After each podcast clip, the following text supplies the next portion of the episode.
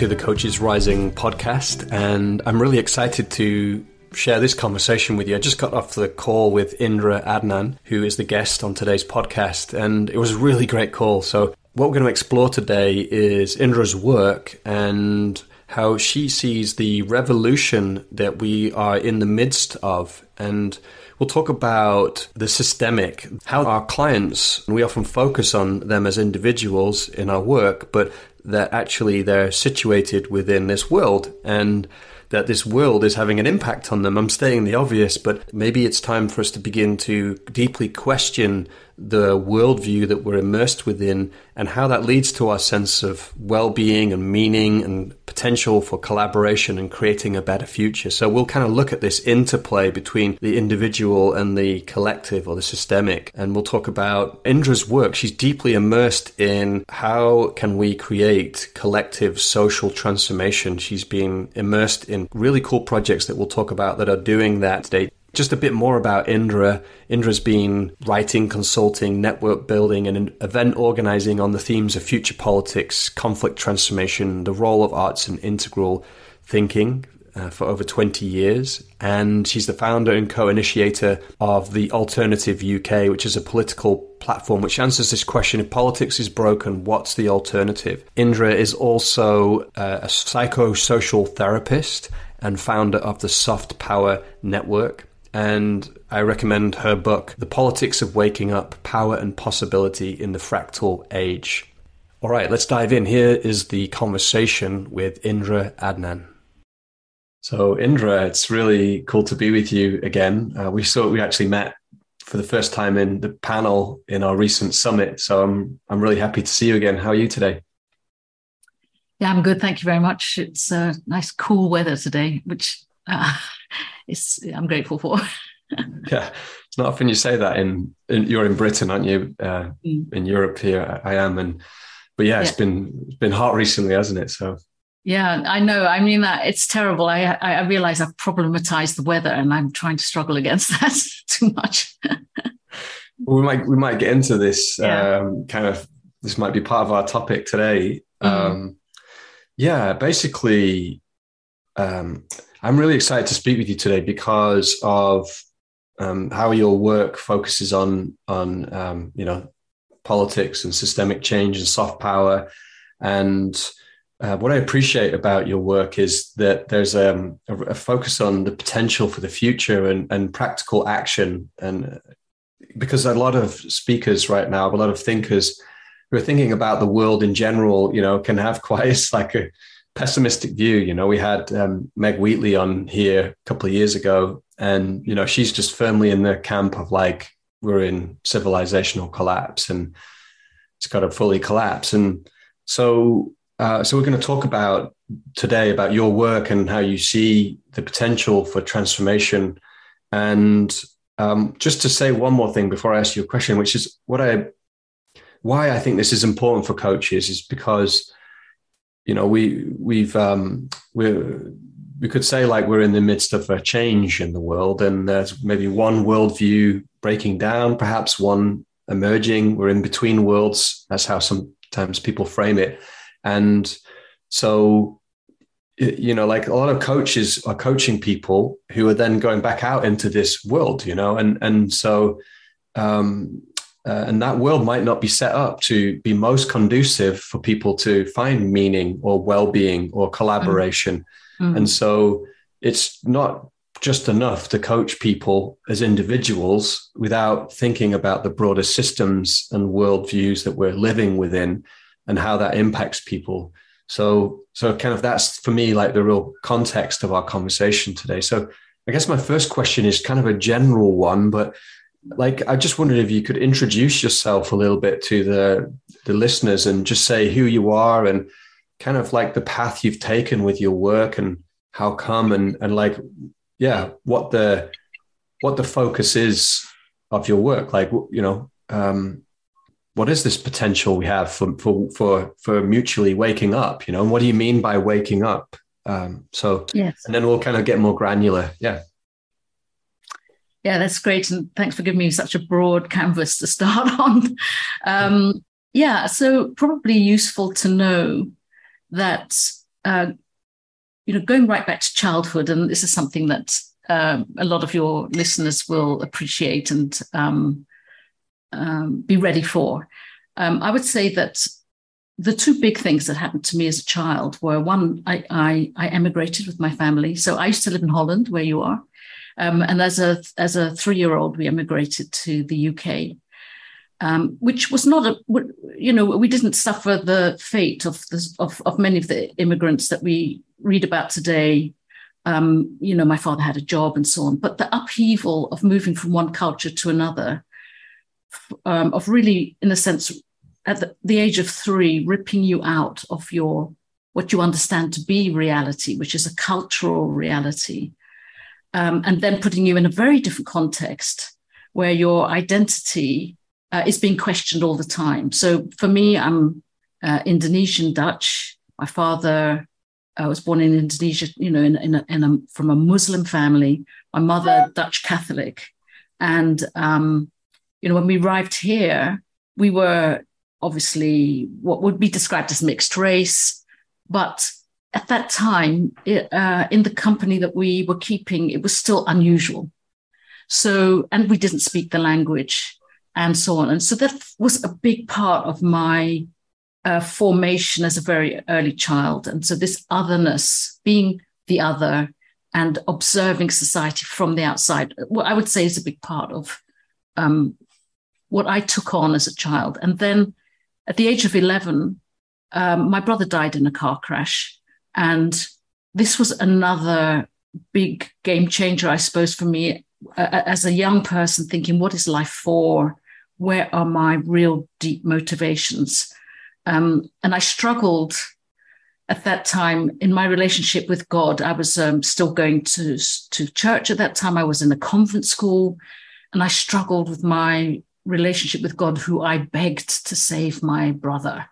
And he didn't deliver. In fact, he didn't listen to my childish mind. He wasn't listening at all.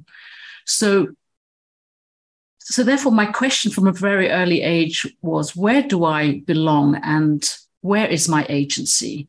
And I, I, if I look back now, I see that that was the thing that was driving me really through through all of what I would now describe as my career, which was never a normal career, meaning I never became a professional, even though I had all the chances and all the opportunities.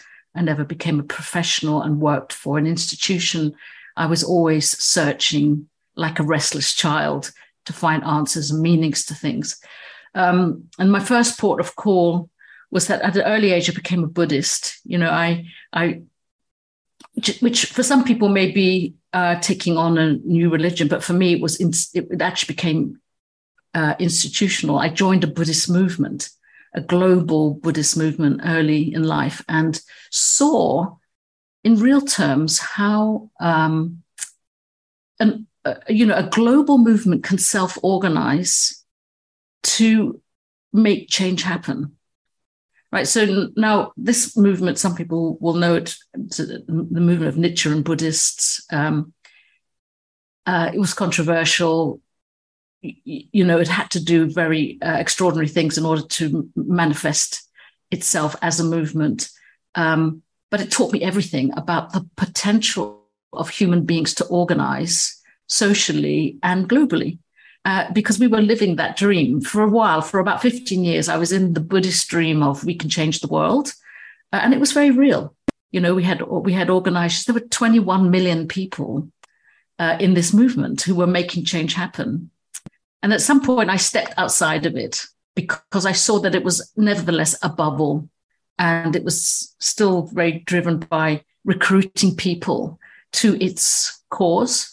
And that, to my mind, was always going to be a weakness because essentially, uh, society is made up of diverse individuals with very different histories.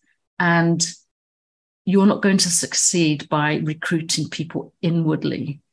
Really, this change happens when you can move outwardly into that diversity. So I'm, I'm skipping a lot of things now, but the to make some brief leaps, then I went from that that form of agency, which was you know quite um, very potent, uh, and then began to work with conflict transformation movements, which were also global movements. Uh, and so the idea of how does we how do we overcome conflict? I stayed in there for a while. I went into the uh, area of the arts. What is the role of the arts for bringing people together? But I eventually arrived at politics. Um, and, you know, in my 30s, I did my master's degree in politics and decided I have to face this thorny issue of is this where power lies? Um, I joined a political think tank. Um, and all, all of that time, I was still exploring these issues of power. And I should say, I set up something called the Soft Power Network uh, because one of my main interests was the difference between hard and soft power. Um, I, and I wrote about this. I became a, a columnist in the Guardian for uh, for about six years, writing about soft power. Um, and just for your listeners who are not familiar with that term, briefly, soft, hard power, guns and money, coercion. That's the way we understand power. Soft power is the power of attraction, how um, you pull people into relationship, and through relationship, you have influence. Um, so, in a country, for example, a country's soft power is its, uh, you know, its narrative, how a country is perceived by the world. The best example is always America. The American dream was the very source of America's power in the world. Some people say it's the guns and the money, but at some point, it was during the Clinton era, actually, they realized that their strongest weapon was their soft power, that the idea or the ideal of the American dream, which was carried by Hollywood and you know the the the image of the um, uh, Statue of Liberty and so on, uh, the Twin Towers actually for a while um, was the thing that was attracting people towards America. Or people always want to be in relationship with America; they want a bit of America, and this was a global force. So hard power, soft power, um, and then I arrived in politics. I, I uh, joined a think tank, which was a progressive think tank, and I even stood to be an MP at one point.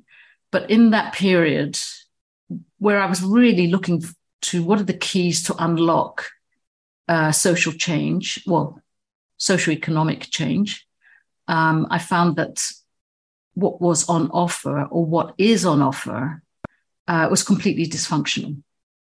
Um, only 2% of people ever join up to be a member of a political party. And this is the reality across Europe and across the States. You know, even though this is the main vehicle of change, people are not engaged with it.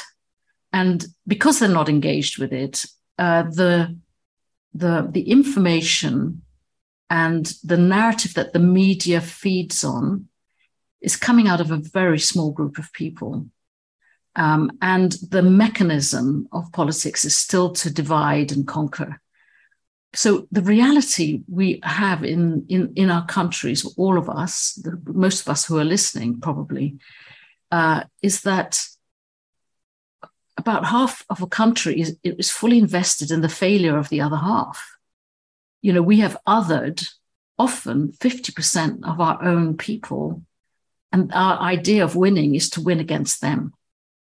And we, we, what we wonder why we can't get our act together in the face of the climate crisis is because essentially, when we're thinking about power, we're against ourselves.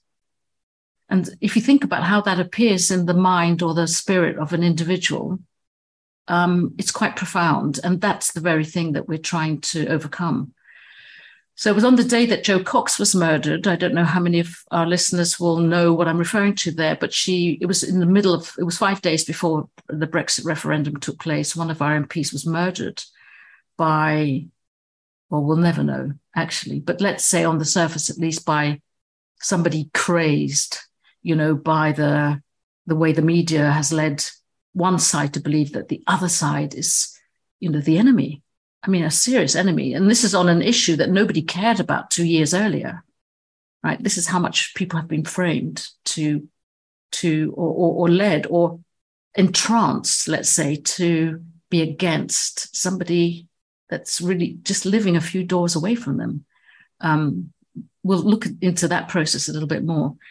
Um, but that was the day I jumped ship and said politics is broken and started a platform called What's the Alternative? So the Alternative UK at that time, now the Alternative Global, for reasons I can describe, um, began five years ago.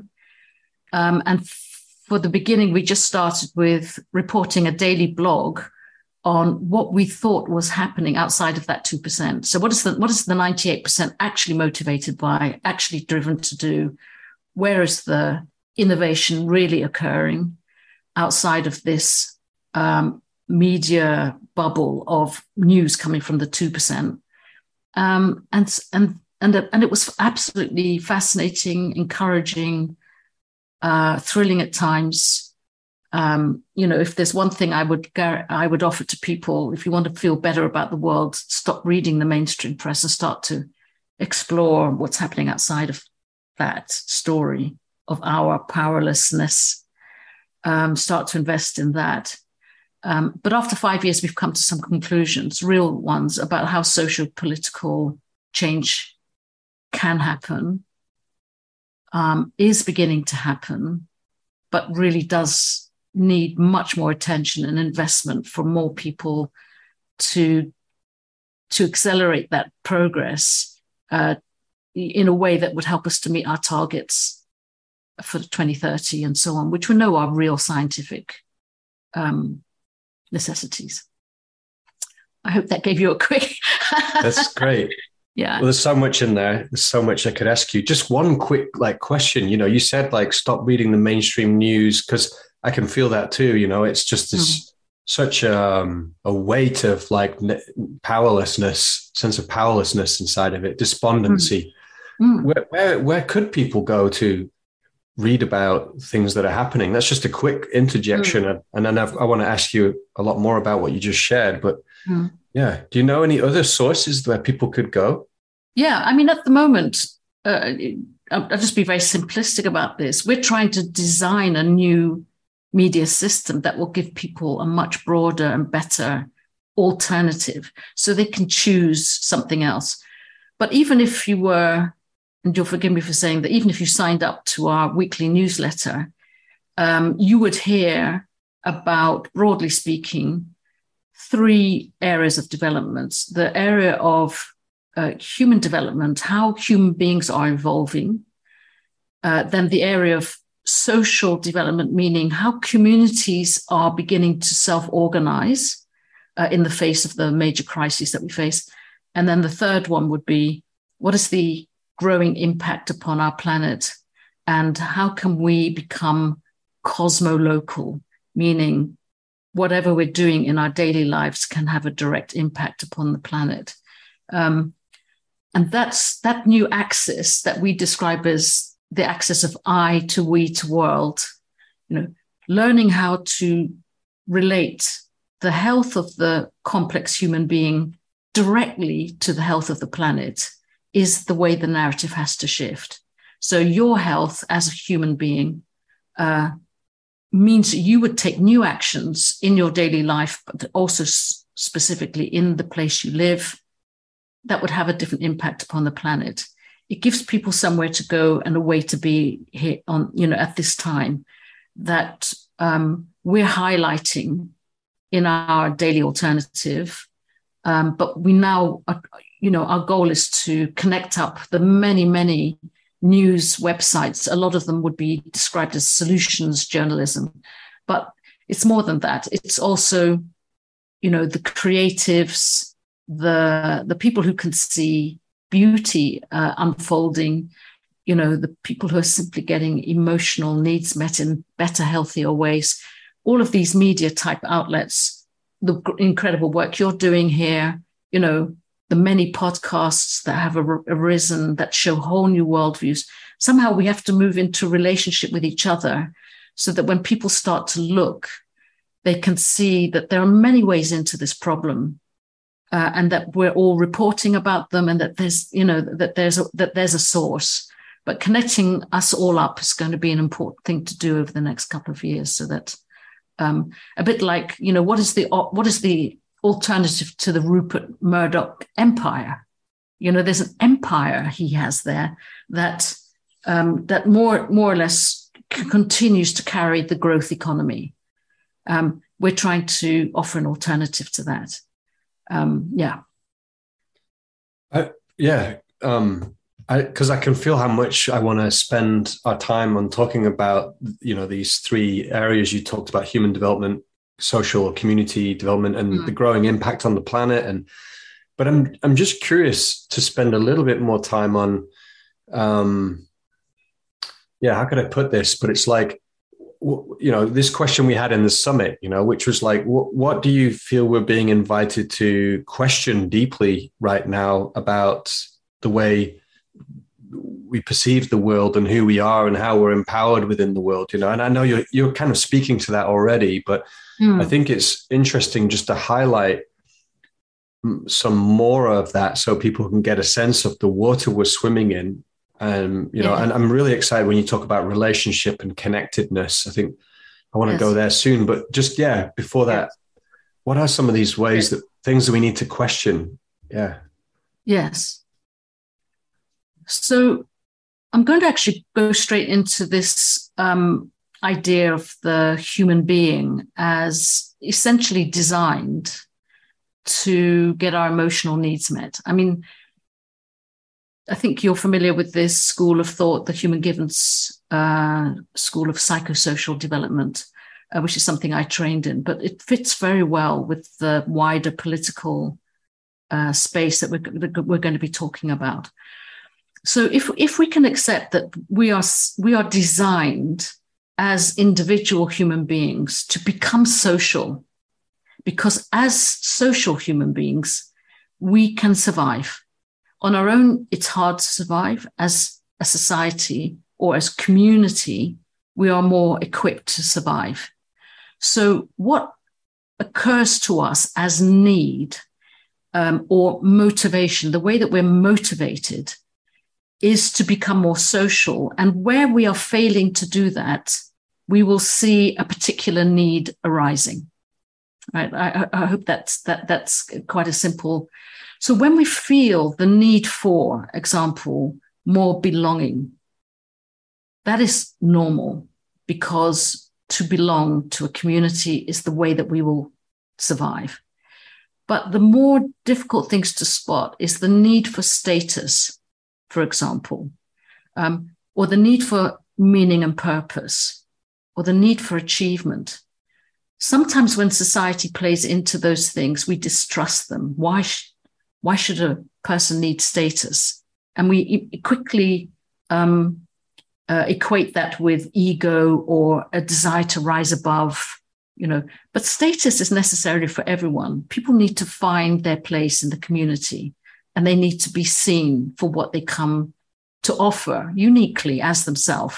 Um, and so status is essential the, the, the, the, the criminality in a way of the, of the, of the society that has been designed over the last uh, hundred years or more is that these natural needs have been met or seen to be met uh, by consumerism.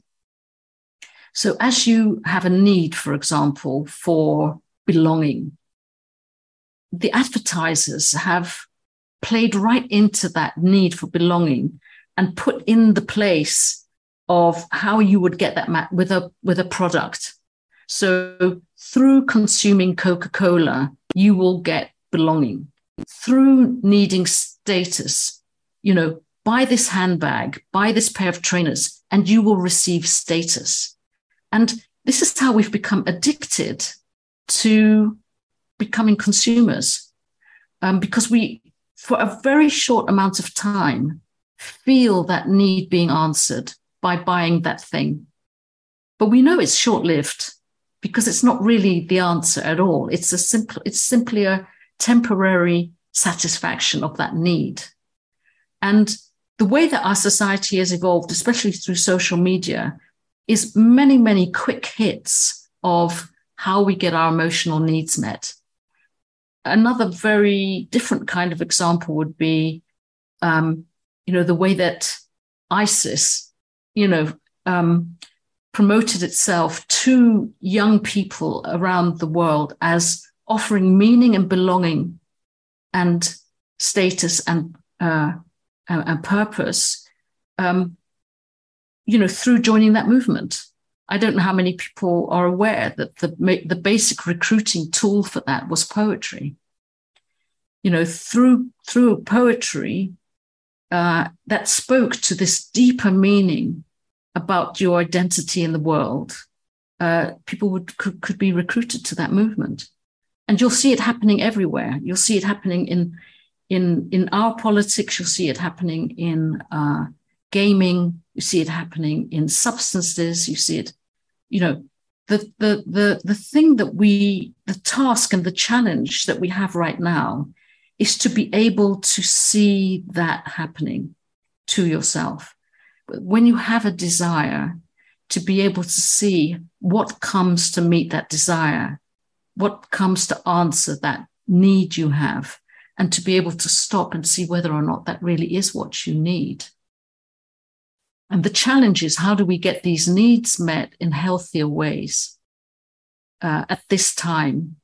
Um, because the addiction is the thing that keeps us harnessed to the growth economy or to the idea of uh, you know chaotic needs being met by simple solutions the real task now is to be complexly needing and holding yourself long enough to be able to be able to answer those needs in ways that are going to create real value for you and your family and your community it's quite a task but at the same time i do see that it's happening yeah, I want to ask, like, how do we do that then? Um, but mm. first, just um, because I get the consumerism, you know, like it, the yeah, capitalism's kind of like just moved into all these different areas, and, you know, um, mm. and turned it into a kind of product, you know, and and then just moves mm. on, and everything becomes a product, and mm. um, but then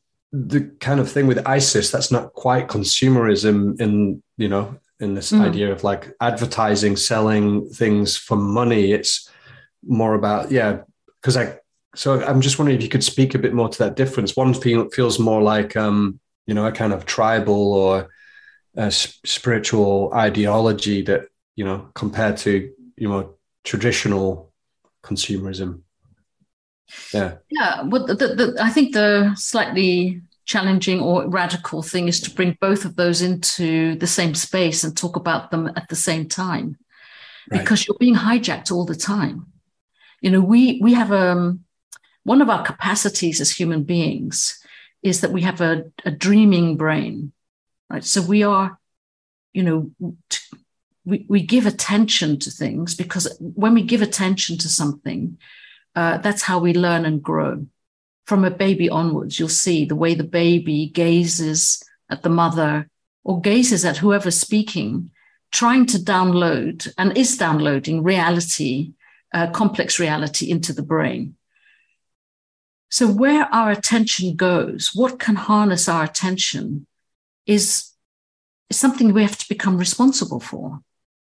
You know, rather than believing that it's harnessed our attention because it's a good thing it's answering this need. We have to be able to intervene in our own attention giving, uh, to question what is working on me now. Now, to some extent, this will this this era, this period of us as a society questioning that, you know, is going to cause a lot of um, unrest for a while. It's a bit like you know, any stage of our own development, when we suddenly see that we've been entranced by something that maybe was not all that perfect. You know, you might even say it's the moment that you catch out your parents and you say, hang on, mum and dad, you know, I can see what you're doing. I get that you're just, um, you know, trying to get me to do what suits you today, but I'm going to take that back. And that's an important moment of growing up when you can take back your own attention and become responsible for what you do now. That's the moment we're in. Um, and it, it, you know, on the one hand, it could be a consumer pro- product. On the other hand, it could be a call to a great movement, but there's it's still operating or acting on your dreaming brain, the thing that can be entranced, and learning to take some sort of responsibility for that not to cut it out altogether it's not the danger is of course i can i know now that we're all going to you know that the teenager, what the teenager does is to sort of take it all back and say nothing. I, I'm not listening to anybody anymore. But as mature adults, you know, the task is to just hold it for a moment and question is this creating value for not just for me, but for all of us? You know, so while we're another good example would be the conspiracy theories that abound. Um, you know, many many people are are actually rightly in the in the process of slowly taking back their trust from mainstream governments who continue to keep us on this growth uh, or you know, the, you know, on the old system. They keep they keep us entranced in this old system um, because that is the power structure in which they are invested but it's vital now for human beings to take back their own minds in a way to say, okay, is this good or is this not good? I'm being invited to do this. Will it actually create value for myself, my family, my community? Or is it just the latest thing that this politician is uh, selling to get votes? Quite often you'll find that you're being triggered. Brexit was one of those moments where there was a desire for more power over society. So, this big story, if you like, about we can't thrive within Europe, we have to stand on our own two feet. This is a very entrancing story, but it doesn't have a lot of basis uh, in reality. It's a good emotional call, and it was good to call to be called in that sense. Yes, we need to stand up and be more responsible. That's true. But does it mean that we have to destroy all of these relationships that we made uh, to become uh, to become uh, more autonomous and to be able to stand on our own? No, probably not. Um, any, any more than the minute you call out your parents that they're manipulating you, yeah, they are. I'm a parent. I know that I I manipulate my children, uh, but I want my child to be independent. Uh, I want them to, to be able to stand on their own two feet. And the moment that they do that, uh, it's great. It would be a pity if they felt they had to cut all ties from me in order to do that. So it's a sort of separating and establishing moment for human beings uh, in every kind of society. This is what I call the revolution that we've already been in for 30 years.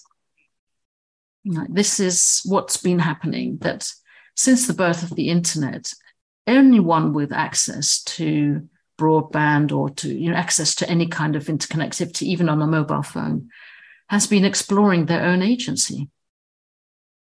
You know, what am I in this system? Can I do? What's my advantage? How can I progress? I mean, that's that's a that's a revolution. All all the way up to that point, we were simply having to find something to belong to, a job, an institution, and then uh, go with it, go with that thing, uh, accept that the leaders are the ones who know. Uh, and, and they were. They were the only ones that had access to the information that we now all have access to. Um, and this is that period. So, just to go back to your question, it's more to do with can you create an intervention with the emotional response to your environment, where you can say, hold on a minute, uh, let me just check that out. Is that, you know, is that really what is best for me, or best for my family, or best for my community, or best for the planet? Imagine that doing that collectively is important because um, of the collective nature of this of what we're in, you know, like the systemic nature of what we're in. Mm. And um, um, I'm curious because this, to me, really relates to coaching, you know, like on an hmm. individual level too, you know, and in fact, at a point it becomes like how can you actually separate out the individual and the yes the collective and where where are our boundaries perhaps we've had a you know um, we've been overemphasizing the nature of our individuality in some ways um, so but it sounds like coaching yeah you know like que- question some of the these these deep mm. held um, ways of being and beliefs that we've taken on growing up and um, you know begin to make them more explicit and to then mm. be able to to to say like is this something i want to keep doing or mm. keep being and is there mm. something else opening up and i guess um, i'm curious uh, you know you're speaking into but i'm into the how but i'm i'm curious like h- how we might begin to come together or mm. to uh, begin to transform society uh, because it does feel like a tricky endeavor and like you know the weight of this thing mm. that we're up against feels feels heavy and mm. and on top of that you know you mentioned the internet and the incredible thing of the internet being able to allow us to connect and hear different views and and at the same time you know the internet's also a place where you know you mentioned conspiracy theories and like what truth you know how do we actually find what mm. the truth is and where are these like you know echo chambers of mm. uh, you know views and communities that are like actually disconnected from yeah. this what's wanting to evolve and they're you know they're actually amplifying and um, so so i'm guessing like the, the simple question is like could you like what how how can we move forward or yeah. lean yeah. into the future and transform society. Yeah. yeah. So just to anchor the shift that I'm describing, um, so I, I, imagine that all the coach uh, uh, coaches listening will think, well, like you know, it, what you're saying is quite obvious. You know, this is my this is my profession. You know, exactly as you've just described, and that's true. So the challenges or the thing that's in front of us is how we can uh, bring this uh, development of human capacity. You know, you you you're developing your client's capacity all the time to live in in a, in the world. How do we bring that development, you know, into the wider society? Is the question. So if we think of of ourselves less as uh, or I think of my my work less as psychotherapy and more as psychosocial therapy, is to be able to see that um, the the the development that I'm experiencing could be a social development as well, um, and to be able to always recognize how others who are the context for your growth, how they are experiencing society um, and what is your influence on them. So that's the bigger picture if you like um, to think of yourself your development as a social development. Because as you change uh, you will begin to observe your society differently you know as you wake up to your own former um, enslavement if you like there's a kind of enslavement to a, a way of being in life when liberated, you're freer. But then you look at society differently than you did before. You know, maybe at one point, a lot of people suffering from anxiety or suffering from, um, you, you, know, some sort of um, what they would describe as mental unhealth is very often the result of being trapped, mach- machine like in a job or in a way of relating to society in which you can't fully express yourself or you are um, you lack time or you lack um, space to develop relationship with others these are all in fact uh, the design of our society right now it's not your personal problem it's a psychosocial problem. It's the context in which you are being invited to thrive that now you're being invited to change. Um, and you change it the minute you see it differently, right? So the minute you see it, you see and understand what you've been trapped in an idea of yourself as a cog in a machine, for example, or somebody under pressure to behave in certain ways. once you see it and you feel liberated, in this case by your coach, um, you then can see how others are trapped and how others are living, still living this uh, impoverished idea of a human being. And it becomes your desire and your vision to be able to reimagine the public space. That's how I see things changing. And as they were changing, and they have been changing very noticeably um, in the spaces that I'm reading, you know, or in the podcasts I'm listening to, or you know, you you sense this development where people have a new imagination for the public space, but not yet the infrastructure to organize for that to happen. And w- what happened in the first couple of years of, of, of um, doing the daily alternative, we, we began to develop this yearning for a new um, structure to invite people into that would help them in the place that they live uh, create more and more of these spaces where people could have this conversation and develop their idea of the future together, knowing more about their human potential, right? or sensing that we can be more than this. And so we we we started to prototype something in Plymouth in the UK, um, and and all we were doing at that time was a sort of a political act, if you like, to say in this community we are divided in our minds by these issues. However, are we really? And we wanted to open up convivial spaces for people from very different, um, you know, parts of that small society in Plymouth to just be together in a place, enjoy each other's company, and um, start to think about the future together.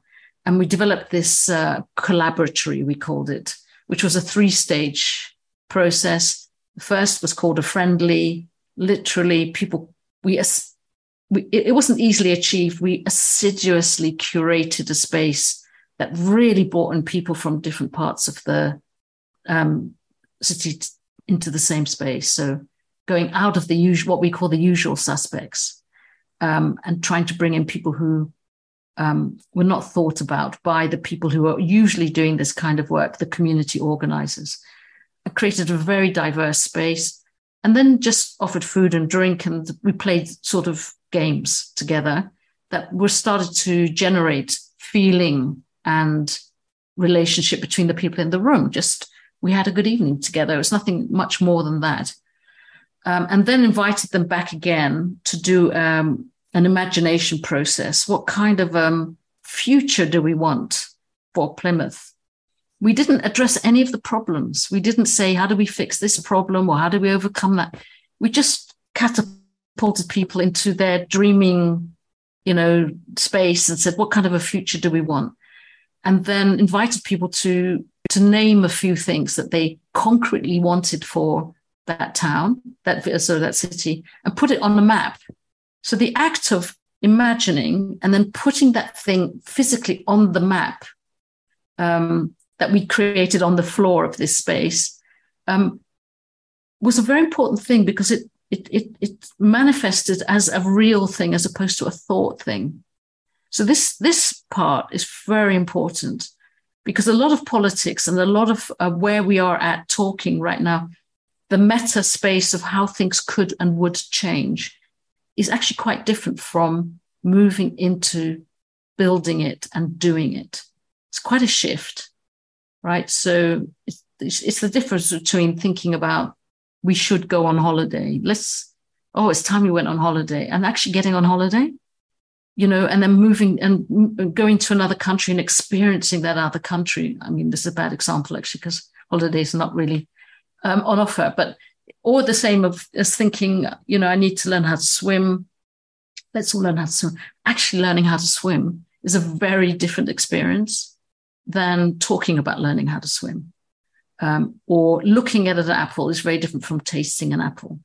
And what we're trying to shift our politics into is this world of experiencing what it feels like to be together with the people that you used to think you couldn't talk to and building something together.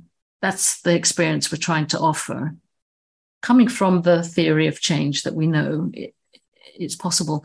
And what we're finding is that building community uh, with others and doing something in the face of the crises, which are multiple crises, it's not only the environmental crises, um, gives people something new that they hadn't had before. And it's and, and it begins to generate something which could be how to get your emotional needs met in better ways. It could be the answer to uh, how do we how do we replace the consumer society with what? When this play when this space is vibrant and challenging and creative and imaginative, it can begin to answer these needs. It's very different from a political space that gathers the angry people to other the other half and then to move into debate and try to win an argument that's a very, very different space. Ours is to do with uh, the desire to have relationship, to to experience creativity, to see things taking shape, being achieved. It's a very different offer. Um, and then when we when we started to prototype this, um, the, the the great thing is there was that moment when we realized that we're prototyping something that already exists you know, when we started to look through these eyes, we began to see that these things have been taking shape everywhere, actually.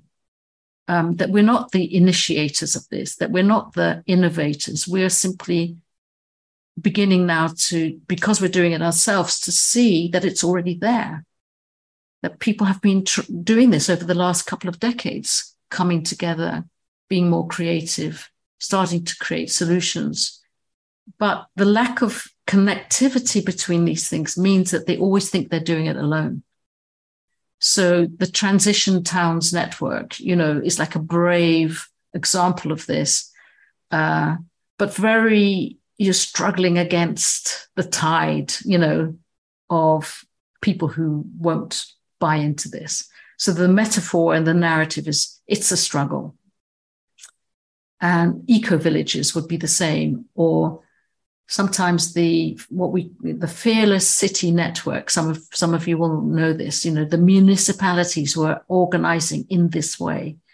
I mean there are countless examples of this being a moment in our human evolution where society is moving towards a more regenerative uh, sense of purpose but there's not enough story around this. There's not enough awareness that this is happening everywhere. And that's why we've shifted now our focus to developing the media of that and developing the interconnectivity between these things that are occurring naturally.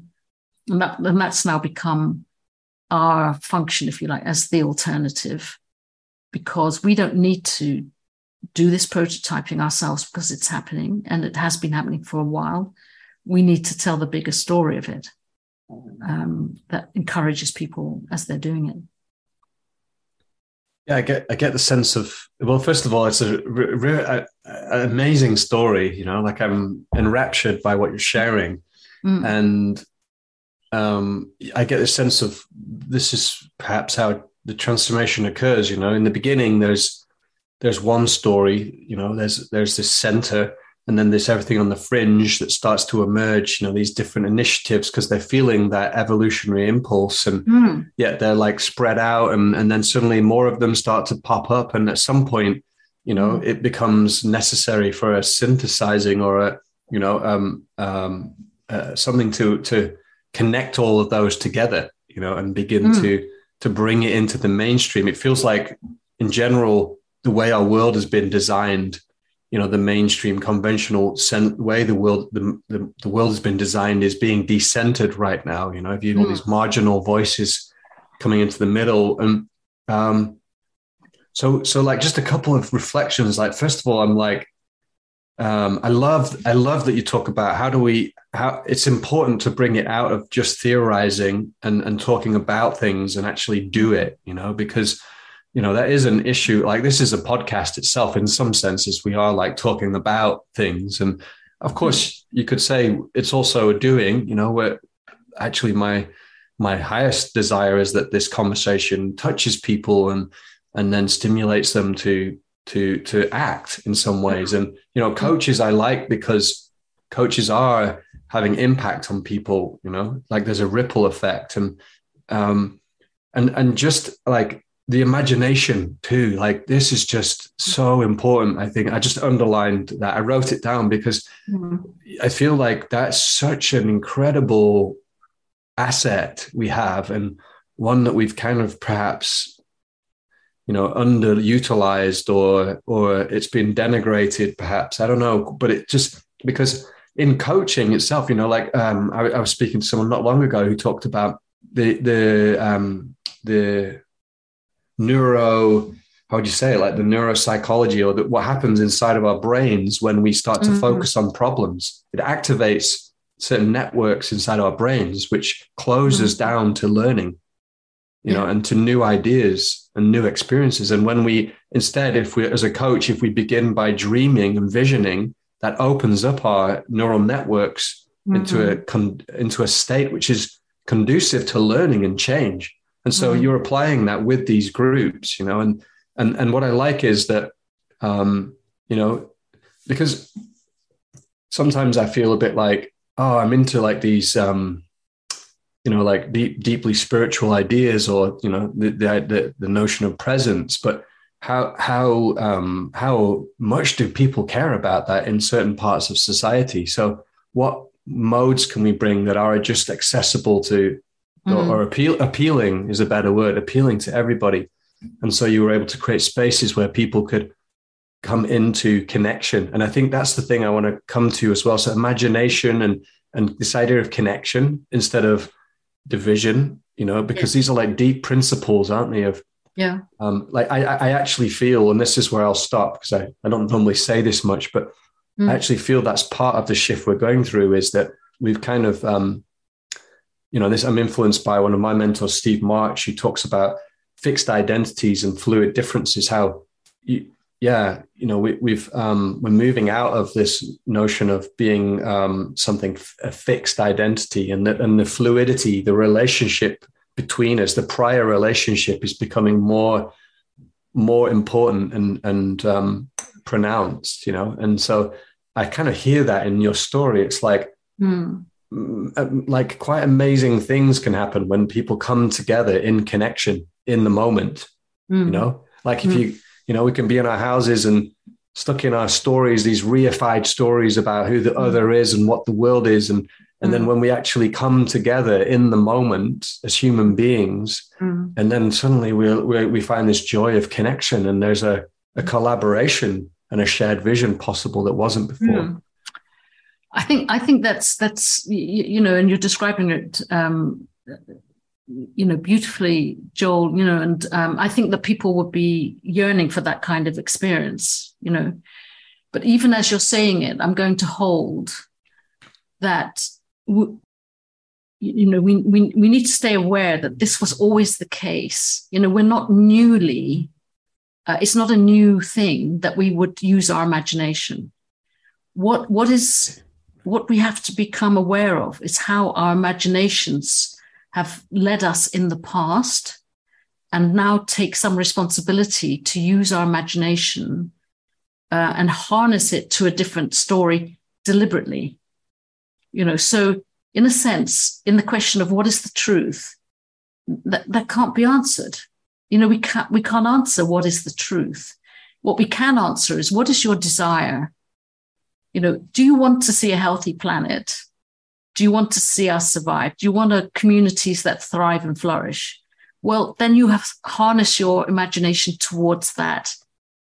Because if you're just thinking about imagination for the sake of imagination, uh, that's endless and infinite and could lead you to the endless pursuit you know and i'm going to say that specifically because there are many um, calls to imagination that don't necessarily lead to anything. They're just dwelling endlessly in the imagination or um, you know, what could be or what I dream of or what I desire. Well, I'm glad that you're feeling that now. But, and then what? You know, it's not simply that we have imagination. The other aspect of imagination that we should always be aware of is that fear is also, you know, calling on our imagination. What could happen? Oh my God, if I do this, this could happen. That's also the work of your imagination. You know, it's like somebody looking at a spider on the floor. You know, the imagination goes crazy. You know, I'm talking about myself now. You know, um, but that's that's also the work of my imagination. So imagination itself is not the ultimate value. It was always working, and in the past, uh, it has hit, it's hitched us to the wrong vehicle. We imagine the American dream. You imagine as long as you work hard, then you're going to become wealthy, and you, your children have the chance to become president. That is the imagination space that they managed to create for you, so that you bought into it, and then accepted that you have to work like a machine 10 hours a day for next to nothing while your imagination is still telling you this is going to lead somewhere. And then 60 years passed and it never happened. That's also the role of the imagination. So it's being able to make deliberate decisions about what you're going to harness your imagination to is, is very important. Um, so that's number one. And I'm trying to remember the other part of your question now because I wanted to really n- nail that before we went any further. Perhaps I was talking about connection as well, people oh, coming together. Yeah. Okay, so connection. I agree. The moment that you connect with somebody for the first time um, opens up a new world, right? So if as you're standing next to somebody in a queue, right, nothing if you face that person and begin to chat because the queue is a long queue and now you're going to have a chat, worlds open, right? As you for, as you go into connection with this person. However, again, remember how we've been shaped and how we are being, how we are already uh, um, framed and structured. We tend to connect easily with people who are like us and we find it harder to connect with people who are not like us. So the effort of connecting with people who are not like us is very important right now. You know, it's an effort. It's not um, and I don't mean an effort as in it's something you won't want to do. Uh, it's an effort because it doesn't come naturally. But the rewards of that are enormous. You know, you will enrich yourself so much more by being connected to somebody that you don't normally talk to, as opposed to somebody. I'm not going to make this wrong, but I'm going to just make them as two things that you could be aware of. Somebody who just more and more deeply confirms who you are. Right. And I see this a lot, and I'm moving into dangerous territory now. But what I see a lot, for example, at this in this era and this stage, is more and more men connecting to each other. Uh, and this is important, right? that they understand themselves better, that their emotions come to the fore, that they, but, and they confirm themselves in ways that society has not been confirming them. This is very, very important. But the connection between men and women, where it really occurs and real differences can be allowed to exist and recognition being allowed to not collapse into we're all the same thing, but really I see you as different or as specific, you know, me seeing you as Joel, you seeing me as Indra, two different things, but how much I'm enriched by being in that conversation. That's the one that we need to be going for right now is going across the old divides, you know.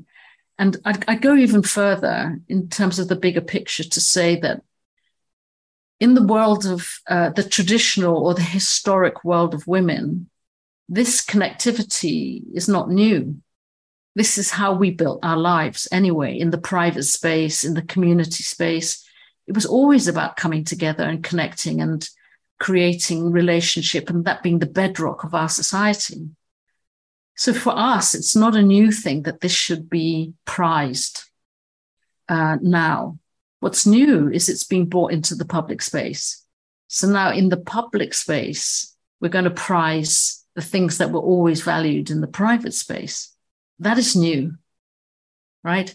But it's a new story for for for for the for the men that designed the public space.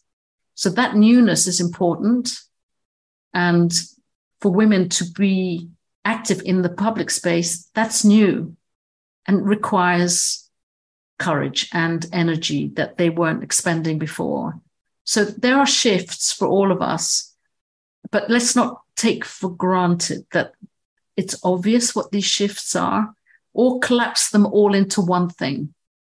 Right. So quite often I hear this term heart or love.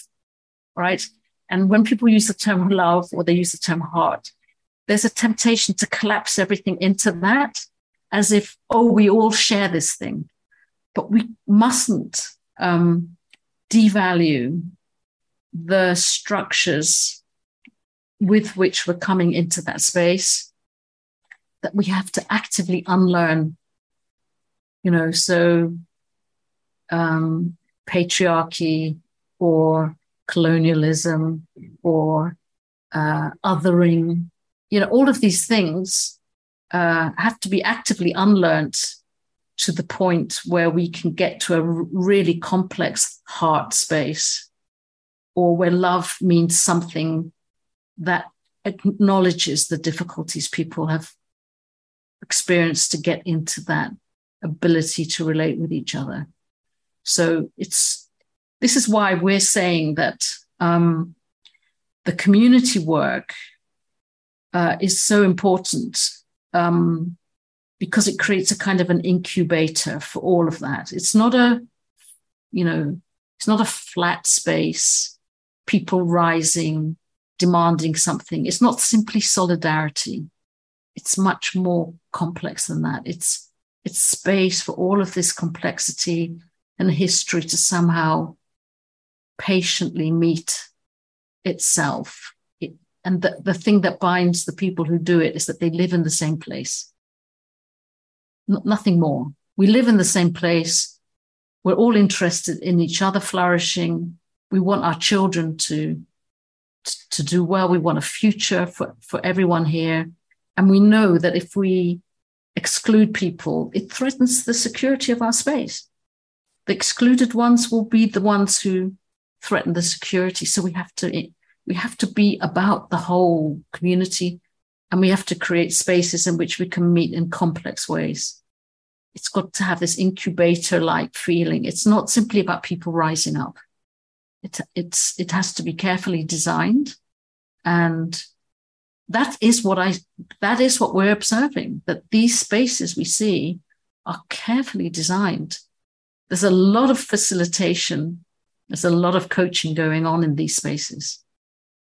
That's why I really honor your listening public, your readership, your the people you're speaking to here, I really honor their mission at this time is to be able to hold space for individuals and hold space for groups and communities. Um, don't think it's an easy thing to do, but you know it's not. But your role in your capacity for doing that is so important right now.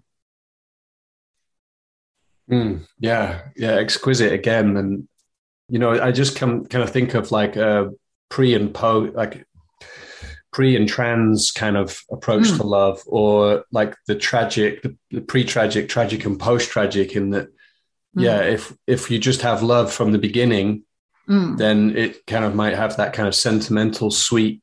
It's just an idea of love, you know, but actually it's important to include the disruption and the um, pain might be the right word, but this, of you know, before I mentioned that all these marginalized voices that are like, you know, are being moving are moving into the center. There's a decentering taking place, you know, mm-hmm. as we recognize this design of the world that you're describing. You know, this mm. this kind of like patriarchal, or capitalist, um, consumerist, Cartesian design we have of the world, and how that's mm-hmm it's uncomfortable that it's being disrupted and but I think that's where I'm feeling like then there's a tragedy in that, you know, we're all we're all grieving in some sense. And um, mm.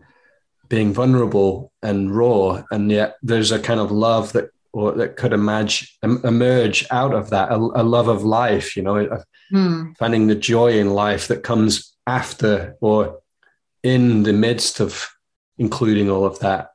So, um, yeah, that's just one thing I wanted to share. There was so much in what you said said there that I could pick mm-hmm. up on, and I think because of time, I, like I just want to kind of ask you about like what people could do. You know, if you would make any invitations. This whole conversation has been an invitation, mm. but yeah, you know, we've talked about the importance of not just um, imagining, but imagining connected to desire and mm. um, a, a, collaboration and and the play. The, you know, I love that you talk about place as well because that feels so practical as well as mm. being something I think we've like we've we've ignored, you know, or it's like place used to feel more important than I think it does now. And um, anyway, so my question is more like, what would you recommend people to mm. to do to pat if they're inspired by this conversation? Where what could we do?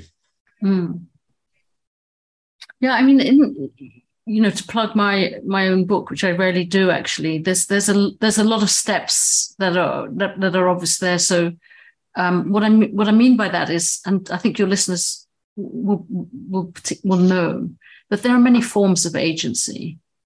You know, so what what maybe in integral circles would be described as uh, development you know, uh, from a more feminine perspective, I would describe them as different forms of agency.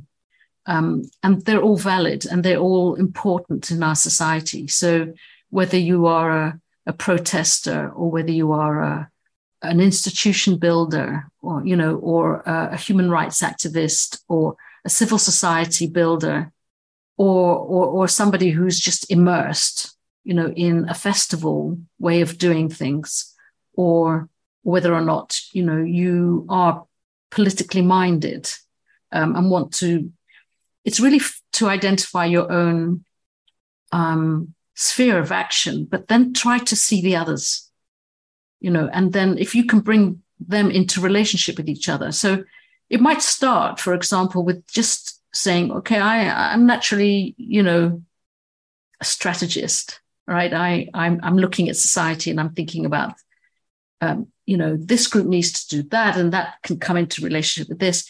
If that's who you are, you know, think about who are the who who's the activist in your life. You know, who's the institution builder in your life.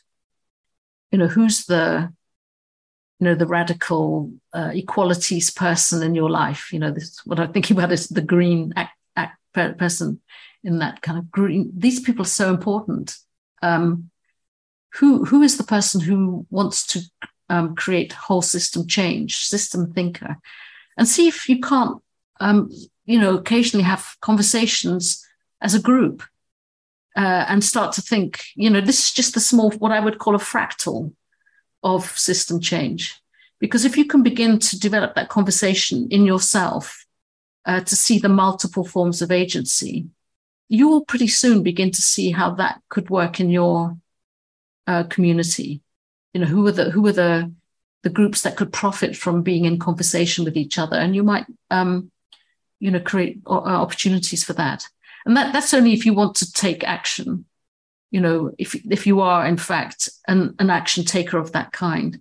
But if you're somebody who was already simply immersed in what you're doing, um, it's it's how you develop your imagination yourself of how your community could move into a different uh, space as a community um, and, and, and, dwell upon the fact that this is happening all over the world and, and, and begin to see that as a evolutionary this is an evolutionary moment where you know if i was standing on another planet looking at this one i'd say oh come the challenge you know human beings self-organized in a completely different way. And that's an evolutionary moment and possibility. It really is not the same as uh, voting for the right party or buying into we need to fix this problem. You know, if we're always looking at the task as problem solving, we will be stuck in the problem. I really encourage people to think about it as evolutionary and think of our human potential and our social potential, our ability to self-organize in the face of the the thing that we've created for ourselves, the the the crisis and the opportunity that we've created for ourselves. How are we now going to respond?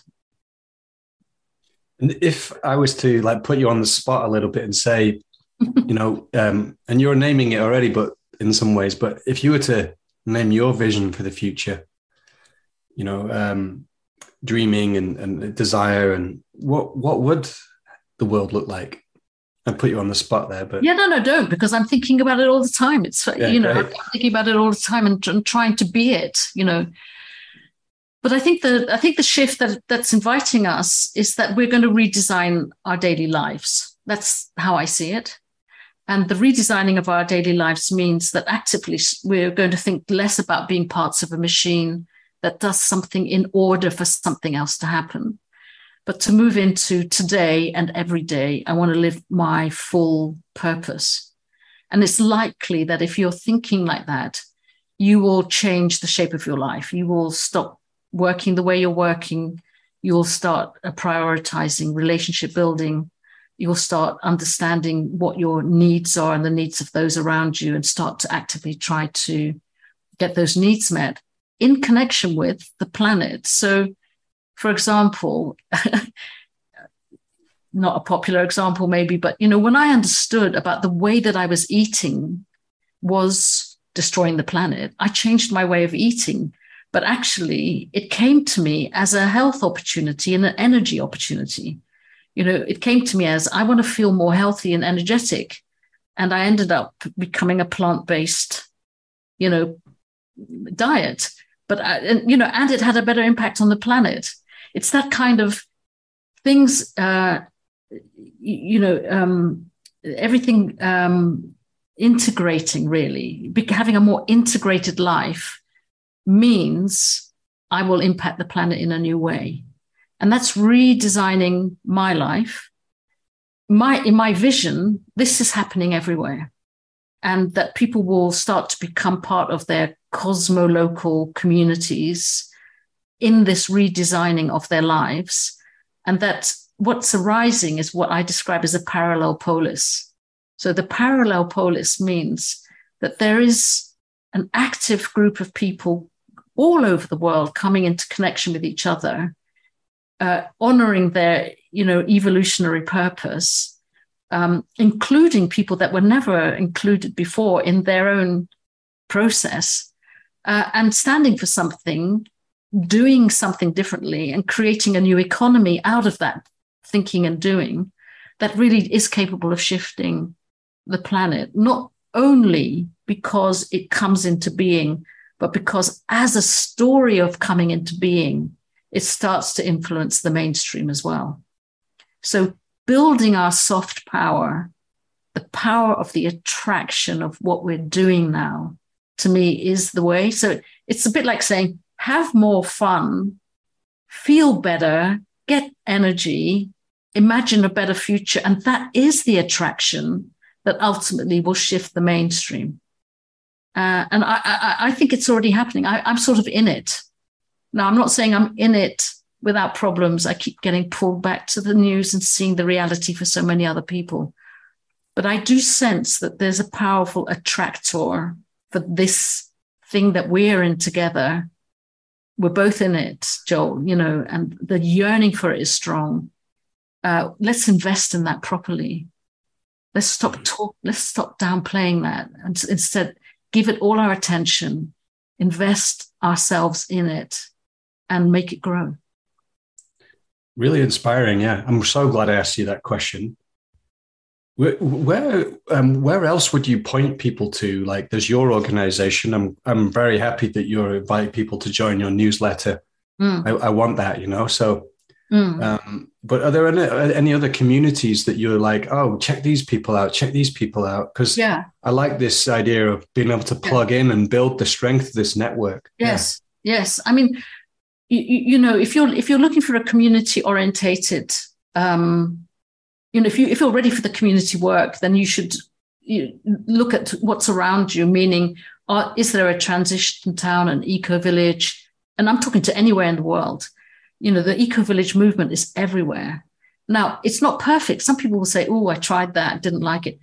Bring yourself to it and develop it as something that is energetic and ready for development, because you'll find that with all of these small fractals, they've done the hard work of bringing together uh, ideas and methods and tools and now you're now this moment is for you to bring your imagination and creativity to these things so if you're community orientated find a municipality that's working like this uh, an eco village a transition town there's going to be one near you right? Or look at our website and you'll see um, that we name them all the time. Look in what we call the cans section community agency network.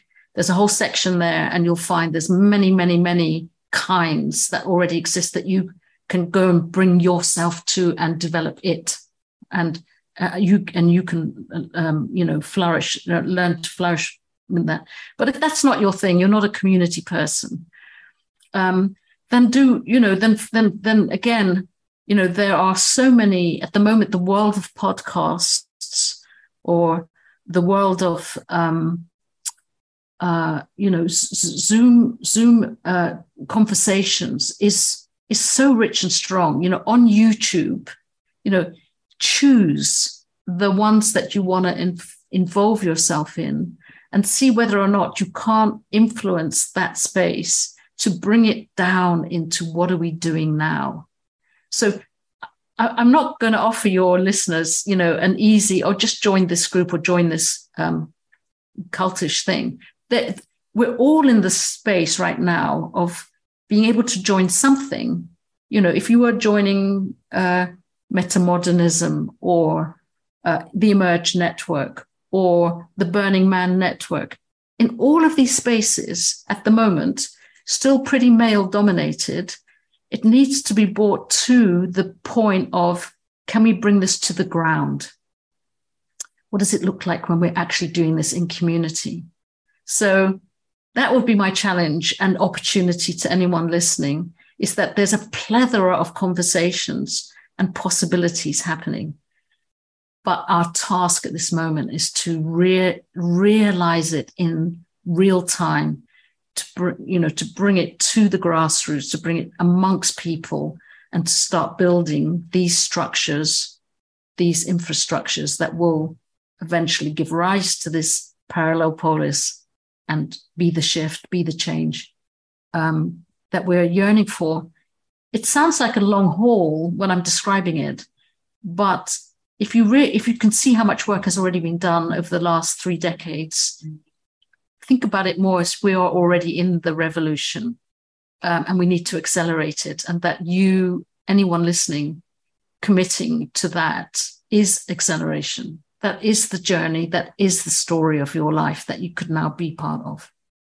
Mm. Yeah, really inspiring. Um, yeah, I really um, feel. I, I, won't comment on what you just shared, but I, f- I just feel nicely cooked by our conversation. Yeah, like uh, in a in a in a positive way. You know, like mm. um, inspired and touched by the way you speak and the place you speak from. I really appreciate that. You know, like you have a really, really um, nice way about you, and I feel like you're walking your talk, you're living this work, and so, um, so I just want to thank you for um, a really great conversation, Indra. I really hope this touches other people. I'm sure it will, and um, seeds that that inspiration and that desire to act. You know, um, can, and make, bring things down. Yeah, please. Yeah. Can I say one more thing, Joel? Like, uh, even yeah, as, as, I'm talking to you, it occurs to me that um, that the way that a and I'm and I'm sure people will forgive me if I'm stepping over boundaries, but the the way that a, a woman experiences the what I'm describing um, is comes quite naturally um, historically, right? So historically, we've had the space to develop our emotions, to develop our connectivity, to be relational. Um, and it's different for a man. Mm-hmm. They've been developed more in the public space to be problem solvers, fixers, progressives. One of the most simple mechanisms is to partner with a woman, is for the men to partner with the women Because even if it doesn't come naturally for them to be that way, to work together with the women is to be much more likely to create the social change that we're talking about. Hmm. That even some of the men who might not think of this as their natural way of being, to accept that it's necessary for society to move in this direction, to become more relational, holistic, regenerative. If these words appeal or make sense, and innovatory, never forgetting the part that, um, you know, what I call is triangle behavior or circle behavior. The triangle behavior is always going forward, and the circle behavior is always creating context. So we could even leave the man female behind, if you like. But we need both. We need the forward and we need the circular, the the womb like incubator like helping people to grow. These need to work together. I would never want to leave the technology behind. I would never want to leave the forwardness behind or the creativity behind. It's the partnership between those two that will lead us to a healthier planet. So that's, if nothing yeah. else, I'd like to land that um, as a as a way forward. Yeah, I'm totally with you in that. I was thinking that before when you were speaking about um, you know, even just like what I like about my wife is that sometimes I'll go in and I'll be like, oh, this, reading this book and these ideas. And then just in the way I talk with her about it, it's really mm. like grounding, you know, like, mm. and it's like, okay, cool, nice ideas. It's great. And then, but, you know, so what? Like, um, yes, so bringing what? me into, bringing me into connections. Like, and yeah. anyway, I do, I do think, you know, I just, I'm with you on what you shared basically. Yeah. Yeah. Mm. Like, even if we take out man, women and talk about masculine feminine qualities that mm. yeah the, the, feminine qualities are some that have been marginalized and are coming back into the center mm. um, and so yeah beautiful beautiful invitation um, but yeah then i just want one last thing can you give us the name of your website so people can find out where you are yeah so that's the the alternative.org.uk um, or, or you could put in nowadays the alternative dot global and you'll find the same space. We've gone global. Great. Yeah. Um, and if I could plug the politics of waking up, power and possibility in the fractal age, the story's there. And it's not about me and my idea, it's my observations of what's been going on for the last 30 years um, and what I what I'm why I'm convinced that the revolution has begun, and uh, it's already you know the solutions are already there. It's really for us to wake up to that. Nice. Just a, a heads up again: if you're not on our mailing list and you want to stay in the loop about other things we create, then head to coachesrising.com. Put your name in the sign up box there. You'll also find some of our other offerings, our online trainings for coaches there and just want to end by wishing you well, and I'll see you again next time.